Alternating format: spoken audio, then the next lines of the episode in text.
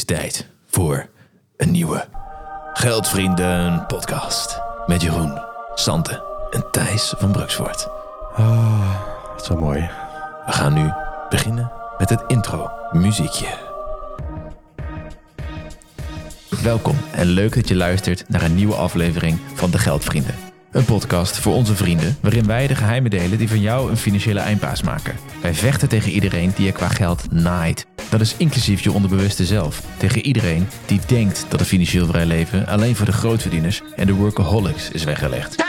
Jij bent verantwoordelijk voor je eigen keuzes. Wij proberen je alleen te helpen aan een betere mindset over geld. Zodat jij ook een financiële eindbaas kan worden. De inhoud mag op geen enkele wijze opgevat worden als financieel advies. Yes, yes, yes. We zijn er weer. Het is 2023. De beste lessen, Jeroen. Ja, jij ook, Thijs. Ja, dat zei je vorig jaar ook, godverdamme man. Wat dan? Wat is er van de rest gekomen, die beste wensen? Een Oekraïne-oorlog? Ja, alsof ik dat gedaan heb. Ja, dat kan ik moeilijk bewijzen. Ik ben toch geen land ingevallen of zo? Nee, maar die beste wensen hebben in ieder geval niks geholpen. Nee, dat is wel echt zo. Hoge inflatie ook nog erbij. Echt best wel een kutjaar geweest, hè? Eigenlijk wel. Heel droevig. Ik heb mezelf ook echt behoorlijk genaaid met eigenlijk alles. Ik zit gewoon goed vol belegd met mijn vermogen. Ja? Nee, niet heel veel cash, zeg maar. Gewoon vol belegd. Ja? Nee. En nou ja, dat is natuurlijk gewoon vorig jaar gewoon niet best geweest. Je hebt tenminste nog op een gegeven moment je geld van je rekening getrokken om een huis van te kopen. Ja, op een kut moment. Ja, zoals de eindejaarsrally is er dit jaar niet geweest. En die komt in 80% van de gevallen voor. Ja, dus ik ga er altijd vanuit van 80%. Dat is gewoon... Ja, als je in poker een 80% winnende hand hebt, dan ga je ook all in. Ja. Niet dat ik all in ben gegaan, maar ik hoopte daar wel een beetje op. En nee hoor, geen eindejaarsrally. Maar zelfs gewoon een best wel slechte maand december gehad op de beurs. Ja, ik heb... Ja. Zo, ja, het is uiteindelijk wordt het beter, hè? Ja, maar die bitcoin is in elkaar gepleurd.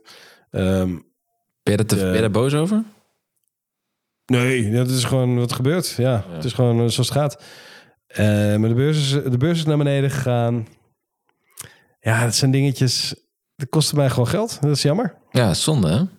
Ja, ik heb best wel gewoon... in andere jaren heb ik gewoon meer verdiend soms met beleggingen dan met werken. Dat gebeurde vooral in de jaren dat ik nog een huis bezat. Toen werd mijn huis gewoon meer waard. Dus dat, noem het maar een belegging. Dat was het natuurlijk niet, want ik woonde erin. Maar in ieder geval werd mijn huis was mijn huis meer overwaarde aan het creëren dan dat ik aan het verdienen was. Gewoon aan salaris, weet je wel. Niet eens aan wat ik overhield, maar gewoon meer dan dat ik aan het verdienen was. Daar kwam gewoon op een gegeven moment 40.000, 50.000 euro in een jaar bij. En dat verdiende ik toen helemaal niet eens. Heftig, man. Ja, en nu verdien je net minimumloon. Of nog niet eens. Nou ja, ik heb in principe... Als ik gewoon naar mijn netto kijk, zeg maar... ben ik gewoon geen fuck opgeschoten vorig jaar. Ik heb echt gewoon veel uren gemaakt... en een prima uurtarief gedraaid. Dat is echt een goed jaar, op wat dat betreft. Qua inkomen. Ja. Maar qua vermogen ben ik dus geen fuck opgeschoten. Dat betekent dus dat gewoon... Ja, dat heeft elkaar gewoon weggestreept. Dat kan ook gewoon gebeuren. Ja. Gelukkig... weten we van de lange termijn dat dit soort dingen tijdelijk zijn. Het kan ook nog steeds zo zijn dat 2023 financieel gewoon weer net zo'n kutjaar wordt. Of misschien wel slechter. Ja, het kan ook. Ja, we gaan het zien. En dan wordt 2024 misschien wel een absoluut topjaar. Laten we maar hopen dat het een keer gebeurt. Of binnen een paar jaar.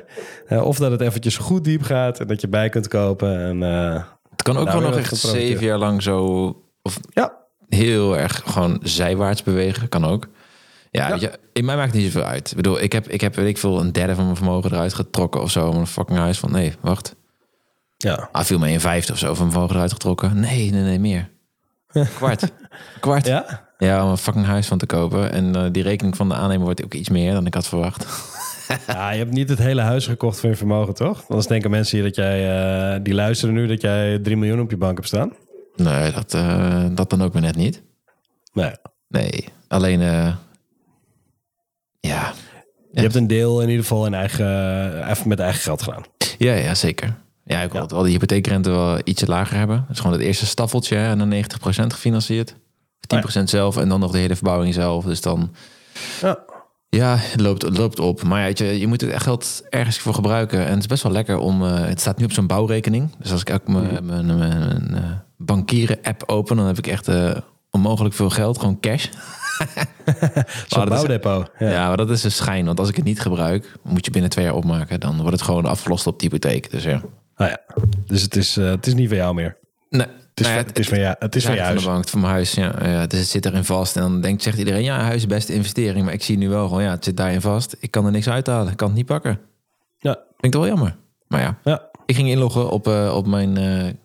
ik ging mijn maandelijkse update doen op mijn sheet. En toen zag ik dat ik dit jaar min 11% sta of zo. Of min 9. Ja. Dus het viel me alles nog mee. Maar... Ja. Nou ja. Precies. Nee, dat valt ook wel mee. En weet je, zeker als je weet dat het jaar daarvoor op de beurs alleen al 30% was. En de huizenmarkt hebben we het nog niet eens over gehad. Nee. Dus ja, er zijn ook genoeg... Het is alleen net op het moment... het gaat er ook om op welk moment staat je geld waar. Ja, zit het op je beleggingsrekening? Of staat het op dat moment cash? Heb je het in je huis gestopt? Ja, dat ligt er net aan op welk moment het waar zit. Ja, het maakt nog uit. Maar tegelijkertijd neem je dit soort keuzes ook niet alleen maar financieel, toch? Huis kopen. Nee, zeker niet. Nee, sterker nog, wij zijn ook verhuisd uit Utrecht nu. Wij doen het ook weer lekker op afstand. Ik zit nu bij mijn ouders in het dorp waar ik ben opgegroeid. Heel lekker, heel groot huis. Privéruimte in het tuinhuis en zo, lekker decadent. Nee, het klinkt wel decadent, maar het is wel chill. Ja, ik heb geluk gehad, 7 vinkjes. Ja, man. En ja. We zitten dus ook in de regio van Arnhem. En we hebben een tijdje ook in mijn huis van mijn schoonmoeder gewoond, in Arnhem. Ja, het is gewoon wel echt wel lekker, gewoon terug waar ik ben opgegroeid. Die keuze is wel echt gewoon heel fijn geweest. Het is echt supergroen. Je hebt echt bos overal waar je heen fietst. Ja, dat is heel chill. En ook dat ik denk van ja, weet je, ik heb dat nu gekocht. Het geld zit er nu in. Ik krijg niet zomaar weer al dat geld in een jaar weer op mijn rekening.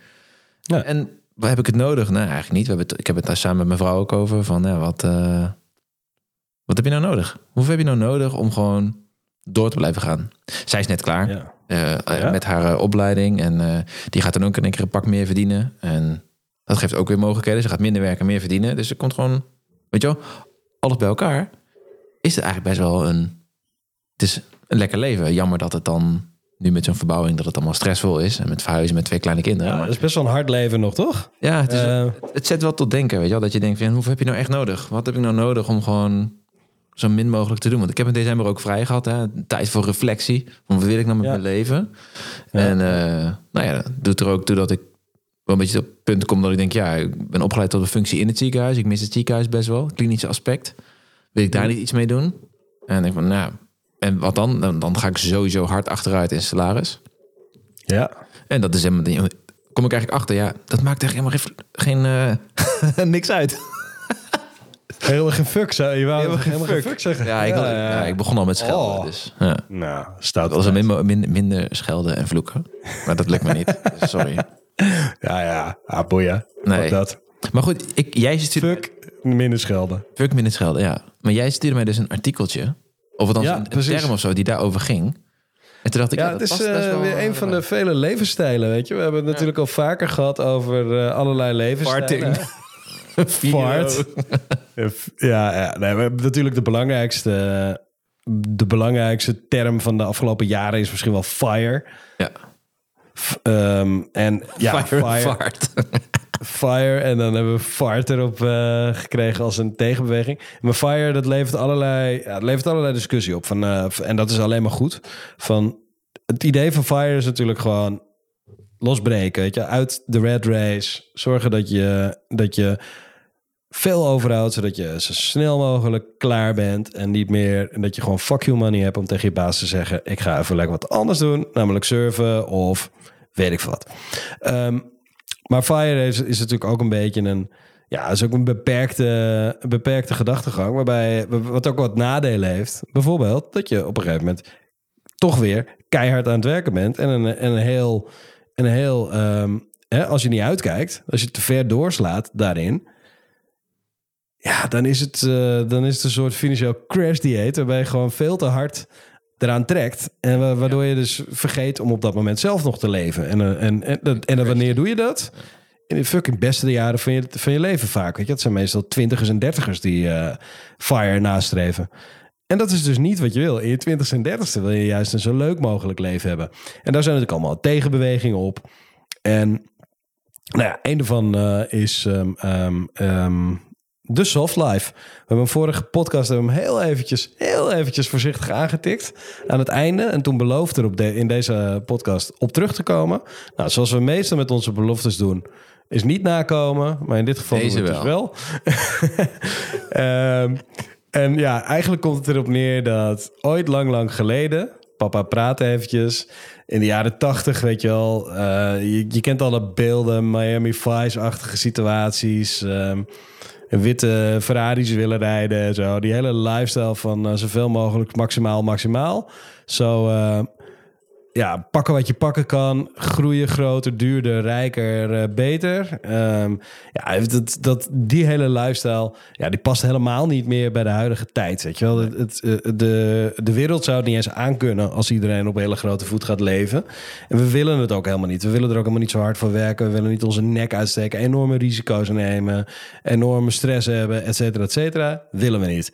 Wat is nou eigenlijk juist het tegenovergestelde ervan? Weet je, hoe kun je nou eigenlijk een levensstijl leiden waar je zelf heel gelukkig van wordt, die duurzaam is in alle zinnen van het woord, hè? Niet alleen maar ecologisch duurzaam, maar ook voor jou een duurzame situatie oplevert. Wat je gewoon je hele leven zou willen doen, waar je helemaal blij van wordt, waar je wat niet ten koste gaat, waarbij je werk dus niet ten koste gaat van je leven. Wat is nou het minimale wat je moet doen om een sustainable life te hebben? Dat is een mooi idee. Eigenlijk gaat in de kern dat soft life of de soft living over de zachte kant van het leven. Hè? Het terugkrijgen van vreugde in je leven. De vrije tijd, simpele bezigheden, goed bezig zijn, zingeving, al dat soort fijne dingen. En dan zonder dat je dus die zingeving probeert in te kopen door mooie Instagram-foto's te posten van je vette 5-sterren hotel in Dubai. Nee, gewoon niks te hoeven kopen. Maar wel, en het ook niet... Het hoeft niet... Het is niet voor de buitenwereld, het is voor jou. Het is je eigen levensstijl, hoe omarm je dat? Het is moeilijk, dat is het is best moeilijk. Hoe zou je... Bijvoorbeeld een voorbeeld zou kunnen zijn dat je nog maar 50% van de tijd werkt. Je werkt dus een half jaar fulltime en je gaat vervolgens een half jaar off the radar. Je gaat gewoon verdwijnen voor de buitenwereld. En af en toe eens een keer doe je iets waar je nog wel plezier in hebt. En wat doe je in dat half jaar? Nou, kun je op heel veel manieren doen. Je kan, je kan op reis gaan, een mini-sabbatical nemen. Je kan een silent retreat gaan doen van mijn part. Maar je kan ook die tijd gebruiken voor iets nuttigs. Hè? Je kan vrijwilligerswerk gaan doen. Iets wat je altijd al hebt willen doen. Ergens een waterbron aanleggen in een dorp in Afrika. Weet ik veel. Gewoon wat jou maar drijft. Daar kun je dan een half jaar voor nemen. En dan zeg je, dat kan toch niet? Nou, dat kan dus wel. Als je er maar voor kiest als je zorgt dat je op een redelijk beperkte voet leeft, dat je voldoende over weet te houden. En dat je natuurlijk in de tijden dat je werkt voldoende verdient. Het is ook niet zo dat je niks hoeft te verdienen als je een half jaar weg bent. Als jij in dat half jaar... dan moet je natuurlijk wel een beetje naartoe werken. Maar als je in dat half jaar nog af en toe een klusje online tussendoor kan doen. 1 dag in de week, 2 dagen in de week. Dan heb je nog steeds 5 dagen in de week over om je bezig te houden met je zinvolle project. En dan word je dus, dan claimt je werk je leven niet meer zo. Nou, al dat soort tussenoplossingen, al dat soort andersdenken oplossingen, waarbij je dichter bij jezelf komt te staan, dat wordt de soft life genoemd. En dat vind ik echt een schitterend idee. Het is een hele... Ja, in de kern een heel mooi idee. Het is wel meer korte termijn denken. Het is minder dat je toewerkt naar wat als ik 50 ben of wat als ik 60 ben. Wanneer, dat je vroeger kunt stoppen en zo. Die kansen worden dus natuurlijk kleiner als je niet... Ja, maar daar gaat het daar niet over. Vol doorgaat. Daar gaat het dus. Ze zeggen van nee, het betekent niet dat je geen werk hebt of zo. Het is meer dat je werk niet je hele leven betekent. Want vaak, denk maar aan de ouderwetse Nederlandse kringverjaardag. De prachtige kringverjaardag. Dat je tante tegenkomt. En hoe gaat het op werk? Wat doe je voor werk? Ja. Dan moet je weer gaan uitleggen wat je voor werk doet. Ik vind dat het kutste wat er is. En ik vind het echt totaal niet boeiend. Waarom willen mensen weten wat ik voor werk doe? Ja, dat heeft... Dat maakt me niet uit. Vraag maar wat mijn lievelingskleur is of zo. Of een verborgen Poetin in mij schuilt. Nee, natuurlijk niet. Maar meer van dat soort vragen zijn veel leuker om het over te hebben. Maar die snij je vaak niet aan op zo'n verjaardag. Is jouw lievelingstiran? Is dat Poetin of een andere? Nee, ik denk Pinochet of zo. Ja? Die deden het toch best wel heftig, weet je. Vanuit Chili, gewoon mensen uit helikopters gooien en shit. Dat is wel heftig, man. Ja? Ja, dat is wel jouw lievelings? Dat is mijn lievelings. Want ik denk, ja, die deed het ook niet zo... Nee, ik denk, ik maak even een combinatie tussen de twee vragen die je net... Dat is mooi, hè? Dat kan. Dat, in deze podcast, jongens, mensen, lieve meisjes, jongens, onbekenden, hoe je het ook wil. Dat kan alles. Ik denk wel dat weinig mensen hadden verwacht dat we het opeens over jouw lievelingstiran zouden hebben, ja. Ja, dat denk ik ook. Ja. Maar meer, wat mijn punt is, mensen hangen vaak status op aan een bepaalde... aan werk. Ja. En nou ja, dat vind ik eigenlijk heel erg onterecht. Daar gaat het dan helemaal niet om. En nee, ook joh, aan een auto status. Of aan een huis dat je woont. Ja, de auto die je rijdt en het huis waar je woont en de kleren waar je in loopt... bepalen wel in een bepaalde mate wat voor werk je moet doen. Over het algemeen. Je kan natuurlijk slim zijn door alles tweedehands te kopen... of buy it for life dingen te kopen. Maar doorgaans is gewoon als je een groot huis hebt... betaal je er ook flink voor. Moet je er ook wel wat harder voor werken. Of althans, het werk wat je doet moet daar... wat moet meer opleveren. Want hard werken betekent niet altijd veel geld verdienen. Sterker nog, vaak andersom. Nee, dat is waar. Maar ja, goed, wat is hard werken? Weet je, hard werken is natuurlijk als je straat te maken bent, werk je hard. Weet je, dat is gewoon echt saai. Dan ben je kapot aan het einde van de dag, fysiek. Dat is letterlijk hard werken. En het eind van je leven. Maar mensen die bijvoorbeeld... Ik had toevallig laatst over met een buurtvader. Ja? Iemand, een vader die in de buurt woont. En die vertelde dat hij jurist is. Niet de vader van de buurt. Nee, de godvader van de buurt. Oh. Die vertelde dat hij jurist is en dat hij gewerkt had bij van die grote kantoren. Bla, bla, bla. Grote namen op het dure pand. En wat denk jij dan? Wat is jouw eerste associatie als je dat hoort? Nou, ik zei gelijk van, joh, wat vond je ervan? Hij zei, ja, dat vond ik helemaal kut. Ja, toen zei hij van, ja, als je het dus met mensen erover had. Iedereen daar werkte het liefst 80 uur plus. En als je dan met... collega's, want dat waren ook ongeveer nog je enige kennissen. Ook in je vrije tijd ging je vooral om met collega's. En als je het daar dan over had, dan was het alleen maar eigenlijk van... hoe kun je nog grotere financiële stappen maken? Het ging dus, ze werkten daar 80 uur per week. En waar ze het over hadden, in hun vrije tijd... was alleen maar de volgende stap maken in dat... kantoor, weet je wel, van hoe kom je nog dichterbij, weet ik veel, partner worden of zo. Maar zie je niet de parallel met FIRE? Zodat ze dan op een 45ste helemaal loaded zijn. Ja, nee, er zit zeker een parallel met FIRE. Ja. Alleen dit is meer de ethische benadering eigenlijk, die ik net noemde. Maximizing. Ja.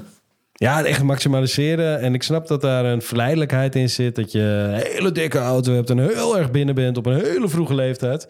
Tuurlijk. Maar ja, wat je er allemaal voor moet doen... en het zieloze leven... wat je misschien wel daarvoor moet leiden... Dit is wel echt een extreem voorbeeld... maar wel een goede mensen bestaan ook. Want op dezelfde manier heb je... waar ik dan een soort van... ja... met een soort van... hoe zeg je dat nou? Met een soort van triestheid naar kijken... zijn al die influencers. Letterlijk je privacy verkopen voor wat, een gratis keuken. Of weet je wel, mensen die dan alles gaan filmen over hun hele huis. Weet je wel, dat ze moeite hebben met een kind krijgen. Een huis gaan verbouwen en vervolgens alles gesponsord krijgen. Dan denk je van, weet je, wil je niet meer over... dat je op straat herkend wordt, dat soort zaken. Door allerhande mensen. Ja. Ik vind, moet je dit willen? Wat voeg je toe? Echt entertainment misschien? Of ja... Ik vind het moeilijk, man, die hele categorie. Ja. Echt lastig. Ja. Maar ja. Ja, goed. En tegelijkertijd zeg je dit als een... Finfluencer. Nee. Zo'n publiek hebben we niet. We krijgen heel lieve mensen. Nee, maar als we wel heel veel meer mensen zouden hebben... dan zou dat ook goed zijn. Maar dat is, het zit hem wel in ja, maar dat, in wij verkopen onze ziel niet, hè? Wij verkopen ons... Nee, precies. Het zit hem in de intentie. Als je inderdaad elke deal aangrijpt om er wat aan te verdienen. Weet je, elke partij die zich aanbiedt van joh, wil je wat over ons zeggen? Dan krijg je dit of dat gratis. Of je krijgt gewoon geld. Of weet ik veel, affiliate links. Kan allemaal. Dat doen we eigenlijk helemaal niet. En die ene keer dat we een keer wat verdiend hebben... dat was alleen maar omdat we het ongelooflijk belangrijk vinden dat mensen die ene lifehack gebruiken. En dat is namelijk je pensioen. Yep. Sta ik nog steeds goed. Je vrije ruimte goed benutten. En het daar staan we ook gewoon achter. Vorige maandag in december nog. Ik kreeg nog vragen, mailtjes. Ja. Ik zag transacties voorbij komen van affiliates. Als je het ook zo uitlegt, zoals in de laatste podcast, weet je wel, van het bedragje wat je dan weer inlegt en wat je van het terugkrijgt en hoe het voor je gaat renderen en zo, dan is het ook echt een no-brainer. Maar ja, en ook iets waarvan ik denk van ja, dat is zonde als je het gewoon niet gebruikt. Echt zonde. Ja. Dus ja, daar worden wij ook fanatiek in. Daar willen we het ook over hebben. Dat wil ik heel graag, ja. En er zijn ook wel eens dingen ons aangeboden waar we niet zo enthousiast over waren. Daar krijg ik ook gewoon een middelvingertje. Een vriendelijk middelvingertje. Ja. Ja, nee, we zeggen niet van fuck you, maar we denken het wel. En we zeggen wel van nou, nee, dank je. Ja, ja prima. Ja. Ja. Maar dat. Soft maar goed, life. De soft life dus. Mooi streven. En zoek eens wat over op. Er zijn natuurlijk duizenden filmpjes van influencers gemaakt over hoe de soft life eruit zou moeten zien en zo. En het kan je mogelijk aan het denken zetten. Hetzelfde geldt natuurlijk voor heel veel van die levensstijlkeuzes. Ja, ik zit een soort tegenargument te bedenken voor de soft life. En ergens, hoe jij het uitlegde net, komt het niet zo egoïstisch over. Maar toen ik het las, dacht ik, ja, wat kan ik doen om zo duurzaam mogelijk te leven? Dus ik moet zo min mogelijk jouw leven werken. Dan vooral. Ja, mijn leven. Maar jij het zegt, ja, dat je duurzaam leven kan ook zijn.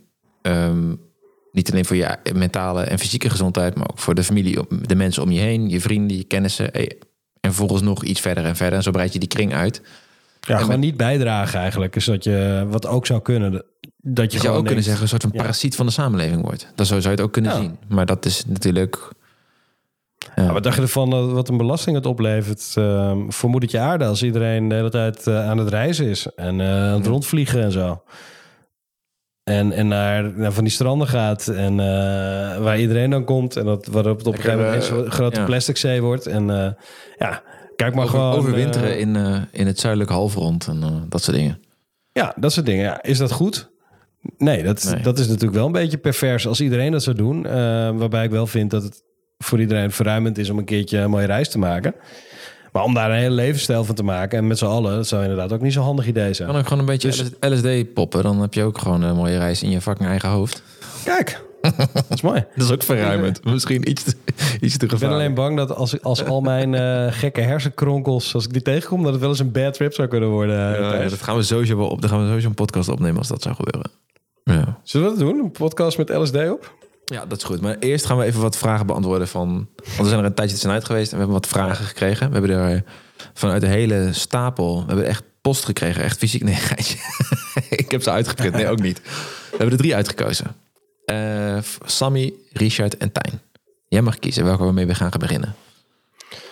Ja, gewoon vanaf 1, Sammy. Oké, Sammy. Sammy heeft een lang verhaal geschreven en hij zegt... hij luistert al lange tijd... En hij zegt, het is super prettig om naar ons te luisteren. Ik denk dat dat komt omdat wij gewoon hele fijne stemmen hebben. Oh nee, hij zegt 2 toffe gasten met kennis die slap aan het ouwe hoeren zijn. Ah, maar ook veel wijsheden delen. Dankjewel. Hij is begonnen met beleggen, lump sum op 1 januari. Van begeleid beleggen naar zelf beleggen. Nou ben ik meteen getest, want dit jaar was, zoals jullie weten... een enorm pijnlijk jaar om ingestapt te zijn. Maar goed, dat hoort erbij. En ik blijf steady DCA en dollar cost averaging... Ik hoor Jeroen's stem nog duidelijk zeggen dat we de markt niet kunnen timen, dus dat probeer ik ook niet. Toch is mijn vraag, op welk moment haal je je geld er toch wel uit? Want ja, je moet het ooit wel gaan gebruiken, want sparen om het sparen is onzin. In mijn situatie voelt het alsof ik mezelf een beetje genaaid heb. Ik heb nog een studieschuld van 40k en ik heb een erg groot percentage van die 40k belegd. En nog een kwart van dat resterende bedrag op de spaarrekening / buffer. Nou, nu gaan ze de stufie verhogen, de inflatie wilde hij gebruiken om de schuld te laten verminderen... En hij wil binnen 1 tot 4 jaar een huis kopen. We kunnen de markt niet tuimen. Maar hoe naai ik mezelf het minste... als je je beleggingen toch wilt gaan opnemen... op een termijn van 1 tot 4 jaar? Nou, dat was zijn vraag. En die is natuurlijk best wel interesting. Ik heb daar een heel lang antwoord op gegeven. Maar misschien, als jij dit zo hoort... wat zou jouw antwoord zijn, Jeroen? Nou, allereerst... het eerste wat me natuurlijk opvalt... is dat hij het heeft over een periode van 1 tot 4 jaar. Ja, yep, mij ook. En dan dus blijven beleggen. Nou, als je iets wil opnemen binnen 4 jaar... ja, dan is gewoon de kans dat je 4 jaar later... dat het meer is dan dat je nu hebt. Die is nog steeds er. Maar er is ook gewoon een vrij grote kans... dat je in de min staat over 4 jaar. En moet je dat dan wel willen? Moet je wel voor die korte periode willen beleggen? Want je hebt blijkbaar niet echt zelf de vrije keuze... op welk moment je het eruit haalt. Dus je kan niet zeggen, nou, ik haal het er eens een keer op een top uit. Even ervan uitgaande dat je überhaupt een top ziet in de komende 4 jaar. Mm-hmm. Kan ook de komende 4 jaar gewoon gestaag lager gaan. Oftewel, beleggen doe je niet voor de korte termijn. Dat doe je voor de middellange termijn. Laten we zeggen 5 tot 10 jaar of de lange termijn. En mm-hmm. Dat is nog idealer boven de 10 jaar. Want vanaf 15 jaar komt pas het punt... waarop tot nu toe in de historie nog nooit iemand... die vol belegd is geweest in de brede markt geld heeft verloren. Exact. Dus als je gewoon in de wereldindex had belegd... op welk moment, op het slechtst mogelijke moment in was gestapt... zeg maar de top van 1929 voor de beurscrash of zo... of die van de 2008. Nou, het slechtst mogelijke moment. Als je dat was ingestapt, 15 jaar later... had je altijd toch in de plus gestaan. Yes. En ook op de betere momenten natuurlijk al eerder. Maar bij 4 jaar is dat veel onzekerder. Dan kan je ook gewoon dik in de min staan. Ja, dus voor de korte termijn beleggen... als je er ook nog iets van moet gaan kopen, een huis dus... is dat ook wel een risico. Ja, en dit is ongeveer mijn antwoord wat ik gegeven heb. En ik heb ook een soort persoonlijke anekdote erbij verteld... van dat ik natuurlijk ook een huis gekocht heb. En ik had niet het plan om veel cash uit te geven aan een huis... maar ja, het is een oud huis, klushuis. Dus ik heb het ook moeten doen... En ik ben ook gewoon blijven beleggen. Want ik wist natuurlijk niet wanneer ik dat huis zou kopen. Ik wist niet, volgende week wordt mijn bod geaccepteerd. Nee, dus ik ben gewoon blijven doen wat ik moest doen. En toen moest ik ineens geld eruit halen. Terwijl, ja, als ik dat, om zeggen, 4 jaar daarvoor had geweten... of 2 jaar daarvoor, dan had ik echt wel meer cash aangehouden... kan ik je vertellen. Omdat ik nu dus in een dip van 10-15% ten opzichte van wat het een jaar daarvoor was... heb moeten verkopen, een deel heb moeten verkopen. En dat was pijnlijk. Ja, maar het grappige was wel dat hetzelfde geld... wat je, zeg maar, 2 of 3 jaar geleden neerzette... dat heeft toevallig... Dat heeft wel wat. Ja. Heeft toevallig een heel mooi rendement gehad in de tussentijd. Er staat er echt nog altijd beter voor dan toen. Ja, maar als je gewoon kijkt naar de AEX-index... die stond in 2000... Nou, wat zullen we eens doen? 2020 of zo? Ja, 2020, begin 2020. Begin 2020, dus voor de corona-crash... Mm-hmm. Stond hij, nou, 60 of zo? Ik denk, ja, 6,5 of zo. Ja, precies. Ja, we staan nu op 730, hè? Ja. Dus het is gewoon in de plus. Ja, nou, het is wel zo dat je precies een jaar geleden... stond hij op 830. Dat is natuurlijk leuker. Maar ja, precies. Hey, het is dan wel een plus. Ja. Dus kortom, timing is gewoon niet te doen. Nee. Dollar cost averaging... dat betekent dus gewoon steeds op gezette tijden... een gezet bedrag investeren... Ja. Is gewoon een strategie die ervoor zorgt dat je op lage en op hoge koersen koopt. Op hoge koersen koop je automatisch wat minder, want je betaalt meer. Dus je koopt minder voor hetzelfde bedrag. En op lagere koersen koop je gewoon wat meer. Ja. En dat pak je dan dus ook nog eens een keer. Inherent pak je dat buy low, sell high strategietje. Pak je eigenlijk gewoon inherent mee. En tegelijkertijd, time in niet. Want je doet het eigenlijk soort van blind. Je gaat dus niet denken dat je het beter weet... want timing is gewoon levensgevaarlijk. Ja, je zin speelt niet op een daling of een stijging. Nee. En je hebt ook niet de neiging om dan ineens bij een daling... je shit te verkopen omdat je bang bent dat shit nog veel erger wordt. Ja. Zoals je nu bijvoorbeeld zou kunnen hebben. Dat je denkt, ik ga er gewoon uit. I don't like it. Ik stop ermee. Dat is het niet doen. En dan zal je altijd zien dat het een week later... dat er een of ander bericht komt... weet je wel, dat de oorlog stopt in Oekraïne... en dat de olieprijs halveert en dat soort dingen. Ja, dan gaat dat we allemaal hopen, ja. Maar ja, niet weten. Exact, nee. En voor mij is natuurlijk achteraf... inderdaad die euro's die ik in begin 2020 ben ingerecht... nou, die hebben mooi werk geleverd. Maar de euro's vanaf, laten we zeggen, begin 2021 niet. Nou ja, jammer. Maar het is als ik het had geweten... Hè, dus als ik weet dat ik een huis ga kopen... en ik weet dat ik daar een deel van zelf wil betalen...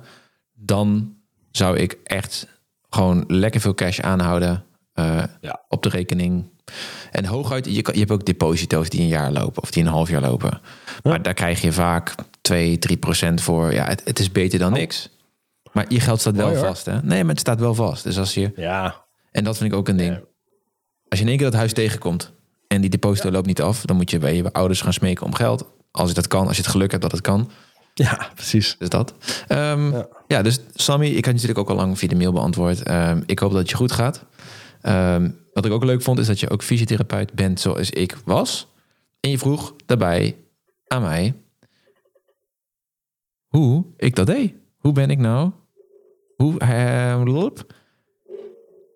Hij ziet weinig heil in de toekomst van het vak. Ching ching, dat zag ik dus ook. En hij zegt nu, je bent nu agile leader, manager. Product manager, maakt niet uit hoe je het noemt. Joh. En hoe ik dat gedaan heb. Nou, voor mij was het eigenlijk vrij simpel. Ik heb gewoon tering veel geluk gehad dat ik iemand in mijn omgeving had, die iemand kende, die iets met zorg en IT ging doen. En dat toevallig ook nog eens bij Jeroen in het bedrijf was. Oftewel, iemand zei, hey, ik ken wel iemand die dit leuk vindt. En ik ben altijd geïnteresseerd geweest in techniek. Ja. IT, computers, gadgets, dat soort dingen. En toen kreeg ik de kans om me daar eens in te bemoeien. Ik zag ook niet zoveel hel in de fysiotherapie. Wat eigenlijk gewoon een soort... Ja, ik denk dat personal trainers voor 90% het werk van de fysiotherapeut in de eerste lijn kunnen overnemen. Dat is een heel ander verhaal. En toen ben ik daar begonnen. En toen dacht ik, hey, dit is leuk. Ik kan dit. En vanuit daar heb ik gekeken, wat kan ik nu verder doen? Je kan gewoon door te werken, door werkervaring op te doen in een sector... kun je bijvoorbeeld ergens een traineeship krijgen of ergens anders doen. Ik was ondertussen een master aan het doen. Na die master had ik nog meer credentials om nog iets anders te doen. Toen werd ik in één keer weer een goede vriend van mij. Die zei toen, hey Thijs, ik heb iets anders gezien. Een leuke functie tot clinical informatics. Dat was een postmaster opleiding. Waarbij het heel specifiek werd opgeleid in een specifiek gebied. Nou ja, dat is gewoon door een paar mensen... Door twee mensen eigenlijk die... iets zagen wat ik leuk vond, die mij erop wezen, heb ik het geluk gehad dat ik nu doe wat ik nu doe. En ik kan met trots zeggen dat ik een van de, 100 of 200 mensen... Nee, nog niet eens, 150 klinisch informatica mensen ben. In Nederland, hoe cool is dat? Dat is puur geluk, hè? Puur geluk. Nee, is niet puur geluk, Thijs. Je hebt je ook klaargezet voor dat geluk. Ja, precies. Ik wil elk een beetje... Hoop geven. Weer.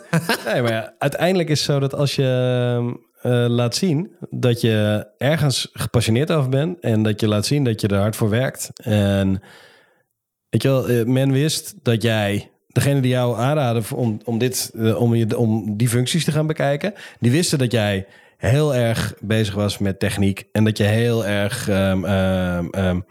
dat je een grote passie had voor die onderwerpen, et cetera, et cetera. En die dachten meteen aan jou, omdat je daar gewoon mee bezig was. En als je het vlammetje laat uitgaan en je blijft gewoon een beetje lui dingen wensen, dan gebeurt er niks. Precies.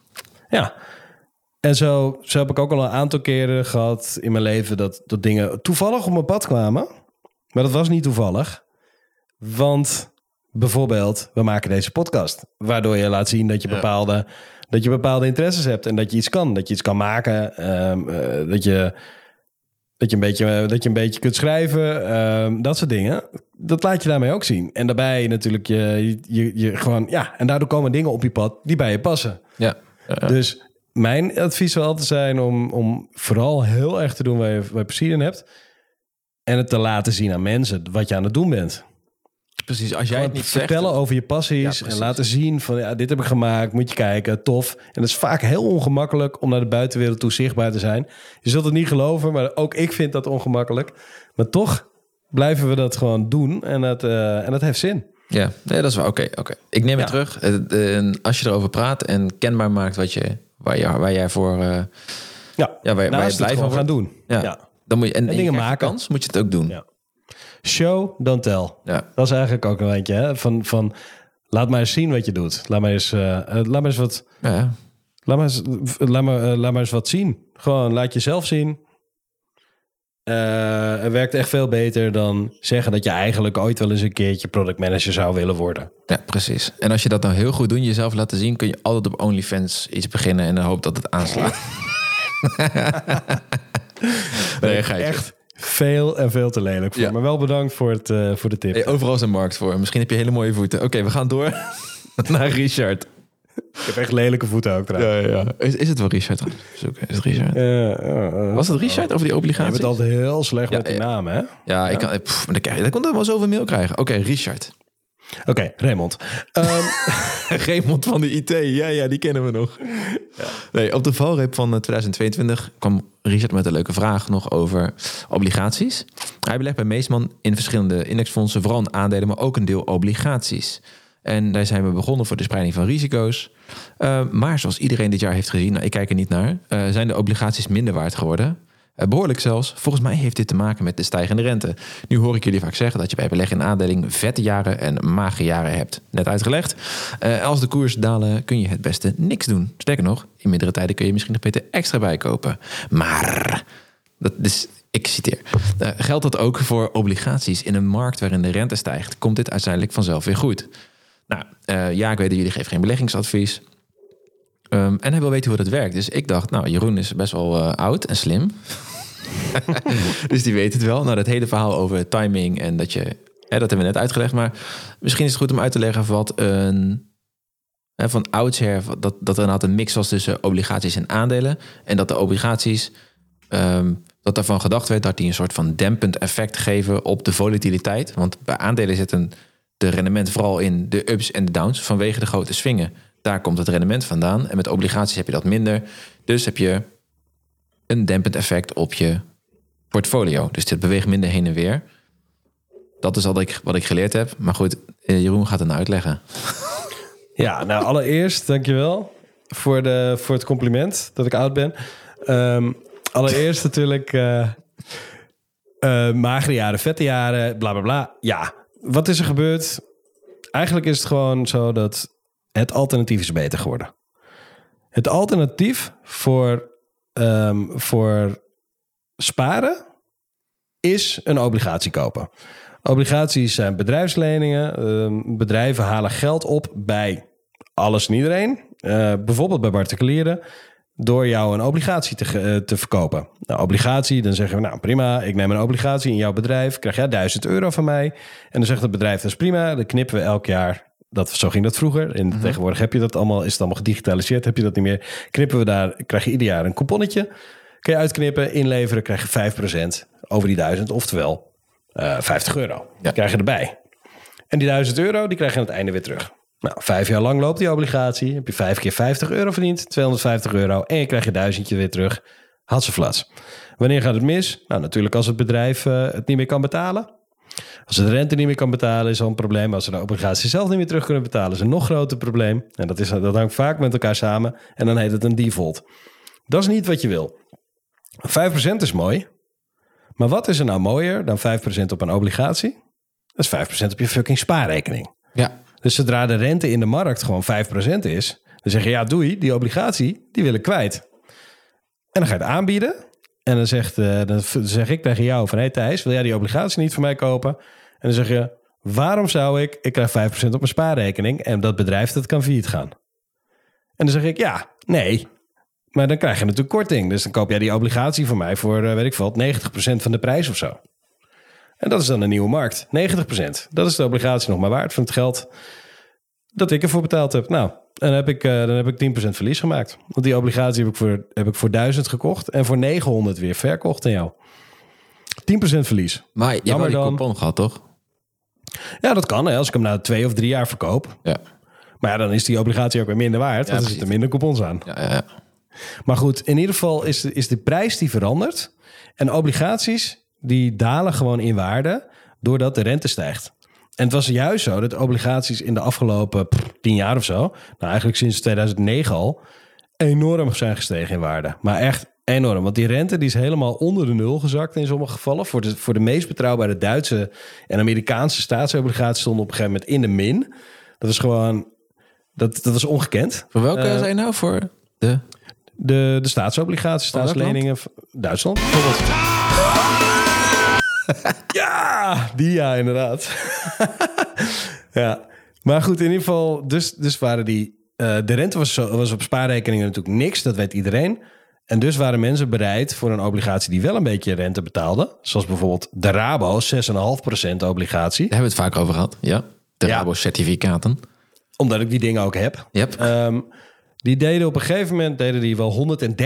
Dus dan betaalde je in dit geval €1.300 om die obligatie te kopen. En wat is dan wat er tegenover staat? Nou, een eeuwigdurende obligatie. Dus die gaat niet na 5 jaar al stoppen, maar gewoon tot whatever. Wanneer je maar aanhoudt. Of wanneer de Rabobank failliet gaat. Of wanneer Rabobank die obligaties terug gaat kopen. Maar in ieder geval, in principe is die perpetueel. Dat betekent eeuwigdurend. Dat geld, die obligatie, die blijft van jou. En al die jaren dat je de obligatie houdt, krijg je 6,5% coupon. Rente dus. Mm-hmm, mm-hmm. Super lekker. Behalve dus als Rabobank in de problemen raakt. Want die obligatie is hartstikke achtergesteld. Dat betekent dat als Rabobank een keer in de betalingsproblemen komt, dat ze zonder veel omhaal mogen de uitbetalingen van die rente mogen staken. Flashback net 2020. Ja, is gebeurd. Toen ging de koers van die obligatie ook helemaal door het gaatje. Want ja, dan denken mensen, oh shit, er gaat iets mis bij Rabobank. En ik krijg op dit moment geen rente. En dan wil je dat ding dus niet hebben. Maar dat was onterecht, want ze maakte gewoon 3 miljard winst dat jaar.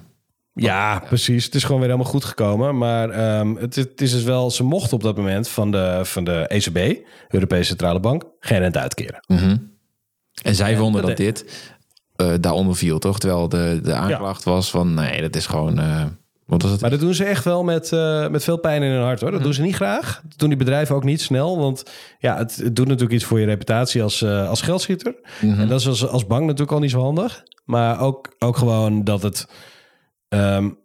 het is ook hun eigen vermogen, letterlijk. En dit is een beetje een raar type obligatie. Het is een beetje een combinatie van een aandeel en een obligatie in één. Ja. Het is een certificaat. Het is niet helemaal een obligatie, maar het werkt wel net zo. Als de rente dus ook daalt en dat is ook weer of stijgt, en dat is natuurlijk gebeurd afgelopen jaar, is de koers van de obligatie, die is ook weer teruggezakt naar ongeveer 100. En die heeft dus wel op 130 gestaan. Dus dan ben je ook 30% kwijt als je dat bijvoorbeeld op die tijd bijvoorbeeld 2 jaar, ja, als je op 2 jaar geleden gekocht had. Maar je wel 2 keer 6,5% gehad, dat gaat er dan af, maar je staat nog in de min. Ja, ja. Maar wat? Gewoon omdat de rente stijgt. Ik denk dat je nu heel goed hebt uitgelegd hoe dit werkt. Maar welke plek hebben obligaties dan nu in een portefeuille? Nou, dezelfde als die ze eerder hadden. Ja? Dezelfde als die ze eerder hadden, namelijk als aandelen, meestal als aandelen onderuit gaan, dan blijven obligaties redelijk overeind. Ja. Weet je wel, je weet gewoon dat bedrijf, met het bedrijf is niks mis, maar de hele beurs gaat onderuit. En dat bedrijf blijft gewoon zijn rentes betalen, staat er financieel nog goed voor. Obligatie is gewoon veilig. Dus het is de veilige haven. Maar doordat het rente nu zo belangrijk is voor wat er gebeurt in de markt, want dat is bij aandelen ook zo, dalen zowel de aandelen als de obligaties. Ja, in zo'n situatie is de obligatie natuurlijk niet een geweldige bescherming. En daarmee wordt alleen maar aangetoond dat de enige echt veilige haven die er is gewoon je geld in de oude zak stoppen. Ja. Nadeel daaraan is natuurlijk dat ondertussen ook de inflatie je opeet. Dus in het afgelopen jaar was het bijna niet mogelijk om het goed te doen. Is het nog steeds slim om voor de lange termijn een combi te maken tussen aandelen en obligaties? Nou, als je van veiligheid houdt, ja. Als je bijvoorbeeld 10 jaar voor je pensioen zit en je wil een wat gedempter situatie. Maar heb je nog 30 jaar de tijd? Ja, dan hebben tot nu toe aandelen het altijd beter gedaan. Zou ik zeggen, kan je ook het risico nemen om die aandelen aan te houden en de obligatie dus niet. Gewoon omdat je de tijd hebt. En tijd is al gewoon een hele belangrijke risicodempende factor. Dit is geen bedrijfsadvies. Nee, absoluut niet. Maar tegelijkertijd kun je ook zeggen van ja, vind ik toch een beetje te link. Ik hou niet van die enorme schommelingen. Ik wil niet op een dag inloggen en denken, oh fuck, de hele boel staat 40% lager. Je life savings, daar hou ik niet van. Dat kan ik me heel goed voorstellen. Ga lekker voor een mix. Neem lekker 60-40 aandelen obligaties. Neem 80-20, whatever maar goed voelt. Mm-hmm. Je kan zelfs 80% obligaties, 20% aandelen. Maar ja, dan loop je wel gewoon het risico op. Je mist gewoon een hele hoop rendement. En dat rendement, ja, dat heb je best wel hard nodig om een goed pensioen op te bouwen bijvoorbeeld. Of eerder te kunnen stoppen. Maar goed, heb je onder de streep, obligaties kunnen dus ook gewoon slecht voor je werken. En dan nog de laatste vraag. Moet je bij blijven kopen? Antwoord is net zoals bij aandelen. Ja, als obligaties dalen. Dat Rabobank verhaal bijvoorbeeld. Mm-hmm. Kun je nu op 100 kopen. Je hield ervan op 130. Dan moet je er wel echt veel van houden op 100. Want het is nog steeds zo dat je een perpetuele obligatie koopt die 6,5% uitkeert. Met als onderliggende waarde een Nederlandse grootbank. Dat was het toen al, dat is het nog steeds, maar nu tegen 100%. Ja, eigenlijk is het een lekkerdere deal. Alleen ja, de spaarrentes worden ook hoger. Weet je, je kunt het bij buitenlandse banken soms al 2% krijgen. Ja, ja. Maar even kort hè. Je zegt op 100 staat hè. Die coupon die wordt uitbetaald, die 6,5%. Is dat altijd die... Stel je is 100, krijg je €6,5. Is je 130, krijg je dan €6,5? Of krijg ik dan 6,5% van 130? Als de obligaties dan is hij gewoon, dan is er nog steeds 6,5% over die 1000. Ja, het is de initiële inleg. Ja. Maar je hebt wel de kans om het te verkopen. Als je denkt, nou, weet je wat, ik dus weg. De stijging van die obligatie kun je in je zak steken. Precies. Maar, maar zolang je die obligaties vasthoudt, dan maakt dus geen fuck uit waar de koers staat. Nee, je blijft gewoon 6,5% van die €1000 ontvangen. Het is gewoon een fantastisch gegarandeerd rendement eigenlijk. Of dividend, ja, de dividendrendement. Ja, fantastisch is natuurlijk een relatief begrip. Dat weet je alleen achteraf of het fantastisch is. Nou ja, 6,5, zeker. Ja, en er zit er ook nog een clausuletje in dat het altijd 1,5% boven de marktrente is. Maar tegelijkertijd heb je dus ook de clausule dat als er ook maar als het een beetje mis begint te gaan bij Rabobank, dan ben jij de eerste die het geld niet krijgt. Oude boeren, heel lekker. Ja, lekker man. Ja. Ik. Risico afwenden is ongeveer core business voor grootbanken. Absoluut. Richard, ik hoop dat dit jouw vraag beantwoordt. We moeten naar de laatste vraag. Goede kans dat Richard er nu nog minder van begrijpt. Nou ja, goed, nee, echt zo is. Stel je vragen en dat geldt voor de rest ook natuurlijk. Het is best een complex verhaal, hè, hoe dat allemaal... Ja, maar jij kan het zo lekker uitleggen. Als ik dit probeer uit te leggen, dan komt er helemaal niks van. Maar jij kan het echt lekker. Echt top. Oh, Thijs, love you man. Ja, zeker. Zal ik die van Tijn weer voorlezen? Ja. Dit gaat over onze leuke, de Safe Withdrawal Rate, de Trinity-studie, die 4% regel. Er wordt gesproken dat die 4% regel, hè, dat die in meer dan 98% van de gevallen goed gaat over een tijdsbestek van 30 jaar. En dan vraagt hij, wat bedoel je eigenlijk met goed? Bedoel je dan hiermee dat het nog steeds evenveel geld over hebt als wij mee begonnen? Of dat je meer dan €0 hebt? Nou, het is heel simpel. Met goed bedoelen wij hier dat je op het eind van de periode, dus na het uitkeren van 4% per jaar gecorrigeerd voor inflatie, want dat doe je elk jaar, nog meer dan €0 op die rekening hebt staan. Dan is het dus succes. Dus eigenlijk is het dus, in 98% van de gevallen kun je dus 30 jaar lang 4% plus inflatie van je portfolio uitkeren. En dan heb je na je laatste keer uitkeren aan jezelf nog steeds een positief saldo op de rekening staan. Dat is toch vet of niet? En sterker nog, in veel gevallen heb je hem zelfs meer dan in het begin. Ga ik weer even opzoeken. Gemiddeld 9 keer meer. Ja. En dat is wel zonder inflatiecorrectie overigens. Ja. Ik zal het linkje in de show notes zetten. Volgens mij ben jij degene die dit weer het beste kan uitleggen. Over hoe de Trinity-regel werkt. Ja, lees daar ook vooral gewoon... Ga daar even naar die site. Dat is een hele vet dude die dat helemaal heeft uitgezocht. En ook heeft een soort van Monte Carlo simulaties heeft gedaan voor 50 jaar, geloof ik. Dus in plaats van 30, 50 jaar. Met een leuke kanttekening, die blijf ik zeggen. Ik denk dat je in Nederland vooral moet kijken naar de periode die je moet overbruggen tot de AOW-leeftijd en je pensioen. Als je dus je pensioen zelf goed regelt en je woont gewoon 50 jaar lang in Nederland, dan heb je gewoon lekker volle AOW. Ja, die blijft echt wel bestaan in een vorm. Je moet natuurlijk niet alles opwedden. Maar als je dat stukje kunt overbruggen met je, wat je dan prepensioen kan noemen, ja, dan zit je gewoon gebakken. Dus dan kun je misschien wel af met een veel hoger percentage. Precies. En anders ga je gelijk een beetje bijbenen. 20 jaar te gaan hebt en je hebt weet ik wat, €2,5 op je rekening staan. Ja, dan kun je waarschijnlijk met enige zekerheid van die €2,5 ieder jaar wel een procent of 6-7 opnemen. Ja. Kun je waarschijnlijk wel doen. Heb je 15.000, 17.500... nou, werk je nog €10.000 erbij in je leven, dan heb je een modaal inkomen. Ja. En wat als het dik modaal inkomen zelfs. Ja. Wat als het naar nul gaat? Ik bedoel, je bent echt niet nutteloos. Je kan er gewoon een beetje bijbeunen. Ja, dat misschien moet blijft hopen natuurlijk. Maar ja, de kans is wel aanwezig dat je toch wel iets van inkomen hebt. En anders moet je dat misschien eens overwegen om een combinatie te maken. Ja. Toch wat blijven verdienen. Want je wil er ook geen stress van hebben, weet je wel. Kijk, niet iedereen heeft de mogelijkheid om €1 miljoentje op te bouwen. Dat is natuurlijk het mooiste. Kun je lekker ieder jaar 40.000 opnemen. 30 jaar lang. Ja, Maar dan moet je wel ergens dat miljoen zien te verdienen. Dat is best wel een opgave, zeg maar. Dat is ja. Een 250.000 is misschien wel haalbaar. Weet je? Als je nu begint en je belegt, je zorgt dat je veel overhoudt en je belegt hard en je neemt 15 of 20 jaar de tijd, dan is het best haalbaar. Zelf, ja. Het is echt niet, dat is ook niet makkelijk of zo, maar het is best haalbaar. En een 500.000 is dat voor de grootverdieners misschien ook wel. Ja, goed. Dus ik denk dat ik zie ook veel meer in een combinatie van toch wat blijven werken, toch wat blijven verdienen.